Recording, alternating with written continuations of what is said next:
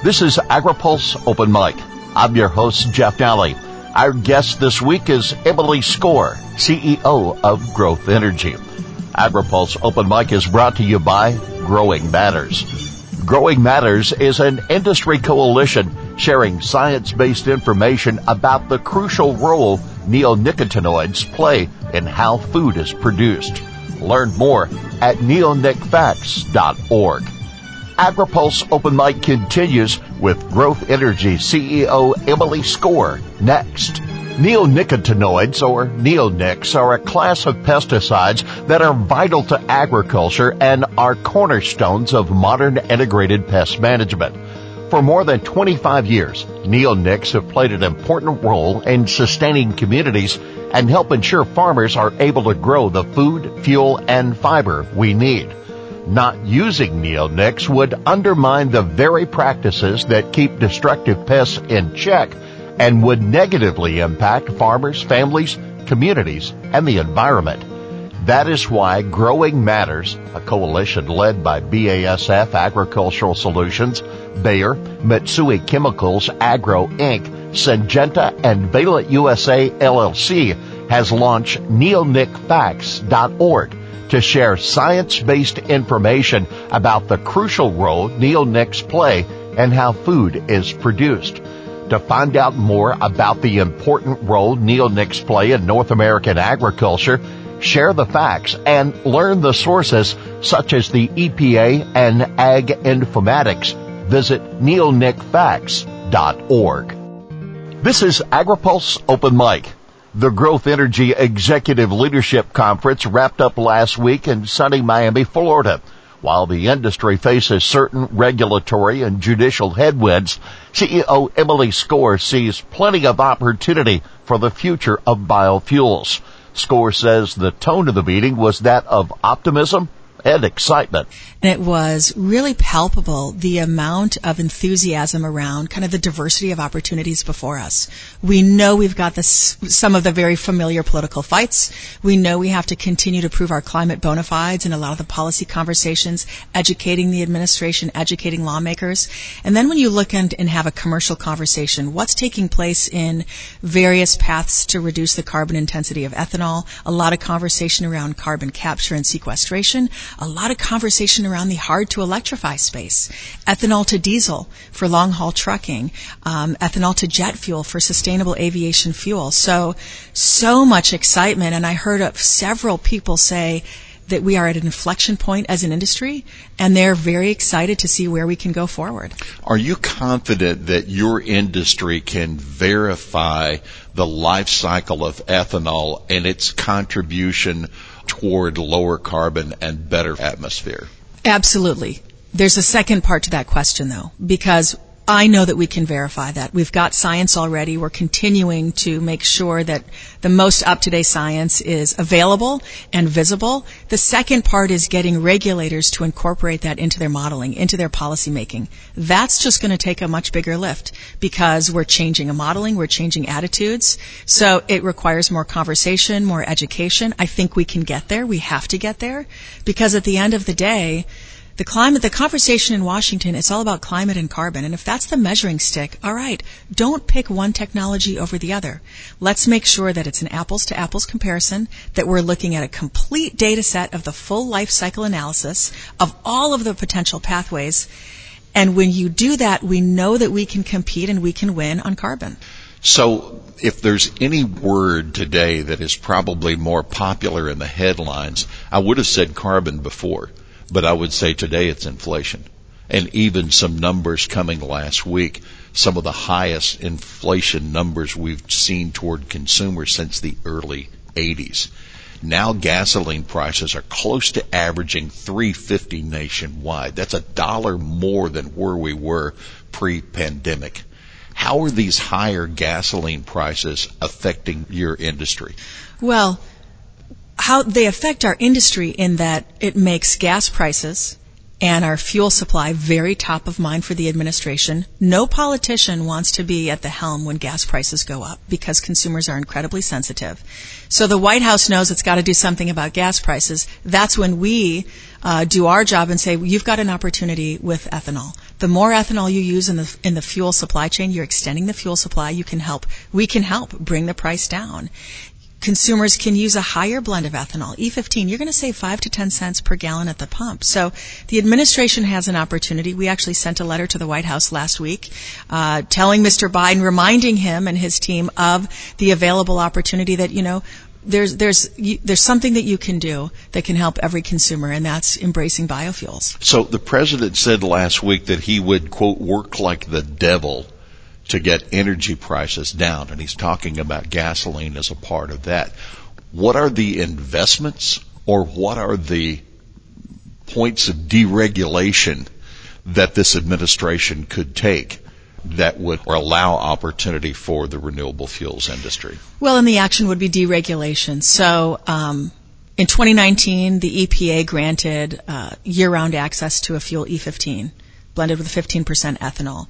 Uh, the oil industry sued EPA and won in court, taking that year-round access away, which means in about 75% of the fuel market around our nation, in the summertime, consumers aren't able to purchase a, a fuel that is cleaner, better for their engine, and better for their pocketbook. So EPA could take action that would allow to kind of restore consumers' ability to have access to that fuel, which would not only contribute to their climate agenda, but it would help bring the price of fuel down for consumers. So we're talking about the Reid vapor pressure, and not only was that a regulatory decision, there was also litigation involved here. That's right. So EPA uh, had a final rulemaking granting year-round access to E15. The oil industry sued. Uh, they won in court. Growth Energy actually filed a petition all the way to the Supreme Court to see if they would take this up up and reconsider the district court's opinion. The Supreme Court said no, uh, which means, all right, EPA, the ball is back in your court. You granted this this waiver to E15 in the past. There are other regulatory pathways that EPA can take. What we're really looking for is fuel parity. All right make sure that E10 and E15 are treated the same way from a regulatory perspective, then the consumer has the choice. They've got options at the pump. And we've seen historically when you look at fuel sales information, when consumers have the choice for E15, they choose it. Again, because it's better for the engine, it's higher octane, it's better for clean air because you're, you're cleaning up the emissions. And really, most importantly for many consumers, it's that price point. You're saving money. You've got crude oil prices that are bumping near $90 a barrel right now you also have corn prices for the new crop at $6 a bushel. How are these two numbers conflicting for you or how do they affect you? Well, I mean, there is, if you look at kind of the price of ethanol, the price of, of, of oil, and the, and, and the price of corn, certainly. But I think what's most important for consumers to understand is the number one factor in the cost of, of their gasoline is the price of oil. That is by far the biggest factor in the price. So when the price of a, a barrel goes up for crude oil, that's when you're going to see it reflected directly at the gas pump. So the administration announcing this past week $5 billion for the construction of EV charging stations.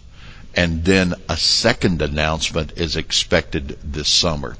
Is this administration picking winners? Well, so they are certainly leaning in on, on electric vehicles for the light duty fleet, uh, absolutely. And you look at that price point. Um, but there are some things, we've got some opportunities in terms of investment for biofuels as well included in the House version of the Build Back Better package. And we know that if passed, it will be something different. But included in that was a $1 billion investment in higher blend infrastructure for biofuels. That's a sizable investment. That would be the largest federal government investment in infrastructure for higher blends ever. And I do believe as Congress is contemplating where do we take Build Back Better next, if if there is going to be, and I believe there will be, a continued emphasis on kind of some climate component, I think there's a good chance that we'll be able to make sure that we've got some of that investment in infrastructure in there. There's also some good tax in- incentive opportunities in the current Build Back Better that speak to where we can go as an industry that incentivize our plants to, for, to continue to reduce their carbon intensity through carbon capture, the 45Q. We can expand that tax credit. There's a proposed clean fuel production tax credit. Uh, what's really nice about that is that is a that is technology agnostic. There is uh, because it's saying, all right, meet meet this carbon performance, and they're using a very accurate modeling to be able to do that. So there's some opportunities for us ahead. I think their finger certainly is on the scale right now in terms of electrification, but I think there are opportunities ahead and we just have to continue to show them. And it takes a lot of education that we are the solution you're looking for because we can immediately reduce carbon intensity and, and the carbon emissions in today's vehicles on the road today. But still, from a dollars and cents standpoint, one billion dollars is 20% of the five billion, less the second announcement that will be coming this summer. That's true. And what's really important to know though is that for consumers to be able to use E15 year round in their cars, we need some investment in infrastructure, but it's not, it doesn't require a massive overhaul of our entire infrastructure system in the U.S. So that gets back to what's most important that these, that we want kind of the policymakers to understand and the lawmakers to understand. You can do a modest investment and we can give the consumer a cleaner burning fuel choice that doesn't require massive billions of dollars of investment in our hard infrastructure. So what is the future of the RFS beyond 2022? Because this was to be a magic year where control was going to change. Well, I think the future of the RFS should be fantastic. And certainly this administration has an opportunity to view the RFS not as a tool to manage corn oil politics, which is how it has traditionally been viewed and I think approached by multiple administrations, but the RFS is a weapon um, in their their stated biggest fight, which is the fight against climate change. So it's been kind of untapped as a full carbon solution vehicle. We are still waiting for the final renewable volume obligations for 2021 and 2022. After that, the EPA comes out with a set. So that's where they look at a multi-year requirement for volumes 2023 and beyond. And so a big part of our conversation with the EPA is look at the current real data about our environmental profile, our carbon climate benefits, and you can do that and we can actually blend more biofuels every year, both corn ethanol and advanced biofuels, and we can really power the RFS for the, the administration to start chipping away at its climate agenda. Is it frustrating to know that you are better for the environment? You offer a more inexpensive product and or at least to this point haven't seen support from the green in- industry and and for those who want products that are better for the environment? Well, certainly I think as an industry we we want everybody to see what we see and what we know. Um, and having said that, we understand that we are engaging with an administration and a team that's still relatively new back in Washington. So we've got to educate them. We've got to bring them up to speed on the latest science to make sure that they see it, they understand it. We are not the ethanol of 10 years ago. We aren't the ethanol of five years ago. And so um, a lot of that is it's it's not only educating the staff and the political level at the administration, but making sure our congressional champions and their staff are fully up to speed as well. So um, it takes a lot of repetition and some patience, but we know that we've got the climate bona fides. And we know when this administration gets down to the business, when they're done setting the stake in the ground of where they want to go and their commitments, and it's all right, how do we actually get there? The reality of that, okay, we've got to put one foot in front of the next, and we've got to get there, and we've got to show some reductions. I think that's when biofuels are really going to be able to emerge. What's the conversation between Growth Energy and Administrator Regan? And how would you characterize the EPA's decisions as late on SREs? So let me um, let me start with the decision um, on SREs, and it's kind of a mixed bag. What what EPA has proposed, it really is. If you look at where they're going with the, with the 2022 proposal, that's restoring integrity to the RFS. All right, that's the highest proposed volume of total renewable fuel that we've seen um, the EPA has proposed, including 15 billion gallons of corn ethanol. They have proposed really cutting off that pipeline of small refinery exemptions that we saw just explode in the Trump administration. So that's fantastic to see. That's administering the RFS as it's intended. Uh, they're proposing to start restoring gallons, uh, 500 million in gallons that we won in litigation five years ago that were improperly waived in 2016. So all of those signs are very good indications. If 2022, if that proposal is as proposed, that's exactly what the RFS needs to be. And we've said that as much to the administrator. What is unfortunate is that when you look at what the EPA has proposed for 2021 and 20, um, that's where they're just throwing too much of a bone to the oil industry. And those are the, the, proposed retroactive cuts to 2020 are unnecessary, and we don't, and we believe greatly exceed EPA's authority. So they're proposing to cut volumes that were finalized two years ago. There is no need for that. The market already adjusted for the impacts of COVID on the fuel supply chain. Uh, because they have been so delayed in coming out with RVOs for 2021, the proposal is essentially what blending has actually been, which means you're missing out on the point of the RFS, which is to be a market forcing mechanism to make sure we're blending more every year. So there are some things that are really good. There are some things that need to be fixed. A very important message right now is finalize it. Give the marketplace the certainty that it needs. That is always the conversation among the industry and investors we've got to have those market signals. We've got to know as we're looking at capex what what the opportunities are going to be in the years ahead. And your relationship with the administrator. So we've had good conversations with the administrator, um, and I, you know, he's he's been very consistent in saying that you know he wants to make sure that the RFS becomes one that has a good foundation and becomes a vehicle for growth. And he's he's talked about getting the RFS back on track. So good dialogue and good conversation. We always want to see that, and we'll continue that. Um, and right now, these are proposals. So we've got to see some finality and some closure and certainty, and that's really where we're focusing the conversation on the RFS. Do you feel like the midterm election will play a role either as a catalyst or um, or or slowing down decisions that would either come from the administration or before Congress? Absolutely, and and the tension is going to work both ways. Okay, so there's there's many stakeholders are going to be expecting things out of their elected leaders, and we've got some very strong, important Midwest Democrats that want to be reelected. And the administration is going to want to see them reelected so that they can maintain their their majority in the House. And so, if you look at someone like an Angie Craig, uh, or a Cindy of Minnesota or a Cindy Axne of Iowa. They've done fantastic work in terms of pressing the case for biofuels and championing us in every opportunity. And I know they're going to want to come back to their constituents with a hard victory on the RFS in particular. So I think the midterms are a good opportunity to say, okay, we've got to get some stuff across the finish line. And my hope is that EPA will act expeditiously and finalize these RVOs. Well, 100 senators uh, in the upper chamber, 14 states that produce the majority of ethanol, and one certain champion in Iowa that you offered a, uh, congratulations and thanks to in Senator Grassley last week at your conference. Well, I think one thing both parties agree on is that Chuck Grassley is synonymous with ethanol and biofuels. And I say Chuck Grassley with respect, of course, the, the senior senator from Iowa. He has been championing our industry from our infancy. And at every step of the way, he has been there with a carrot, with a stick.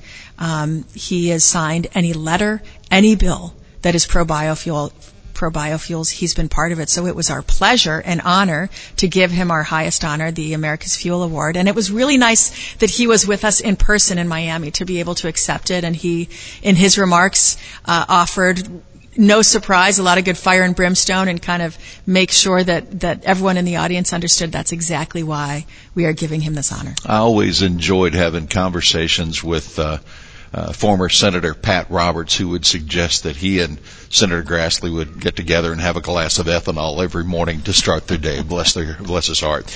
All right, so now let's think a little bit about the future. Uh, the renewable fuel standard and a 10% blend. You're now hopeful for the 15% blend. That has been a major stake in your future. But now we also have next generation biofuels that are coming along the way. As you mentioned, and we'd like to talk a little bit more about aviation fuel.